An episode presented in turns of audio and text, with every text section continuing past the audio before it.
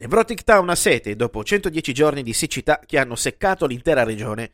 Una pioggia stizzita che nel corso della giornata ha cambiato di intensità continua a bagnare le sue strade. Il giradischi è già acceso e la puntina fa la sua consetta magia, regalando così suoni mistici che si librano nell'aria e portandomi in una nuova dimensione. Il disco si intitola Caldera, dell'omonima rock jazz band statunitense, un disco particolare che da piccolo ascoltavo guardando il movimento ipnotico del vinile sul giradischi di mio zio Lewis.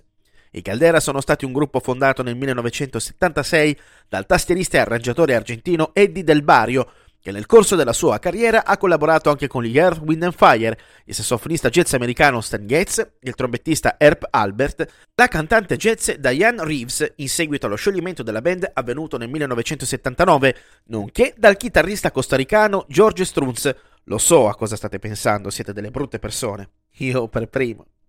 A loro si sono poi aggiunti il bassista Greg Lee, il sassofonista Steve Tabaglione, il batterista cubano Carlos Vega e il percussionista carioca Mike Baiano Azevedo.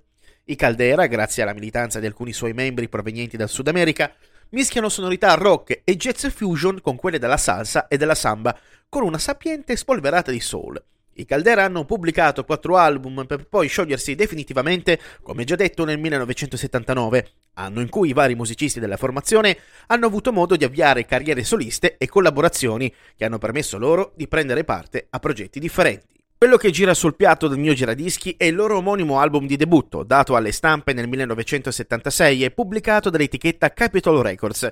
Il disco inizia con la traccia intitolata Guanacaste, dedicata ad una delle sette province della Costa Rica.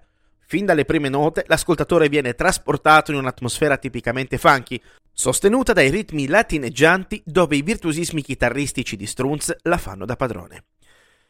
La seconda traccia, Coasting, sembra la perfetta colonna sonora per un film poliziesco. Basso di Craig Lee fa da metronomo per la chitarra funk, che viene impreziosita da cori in uno dei migliori brani dell'album. Si prosegue con Exaltation, pura spremuta di disco anni 70 con richiami latineggianti. La sensuale Out of the Blue porta l'ascoltatore in una dimensione musicale assoluta, dove l'assoluta maestria dei componenti dei Caldera rende tutto davvero magistrale. Riuscire a trovare un brano migliore in questo disco è davvero difficile, in quanto è un'opera capace di creare la giusta atmosfera brano dopo brano.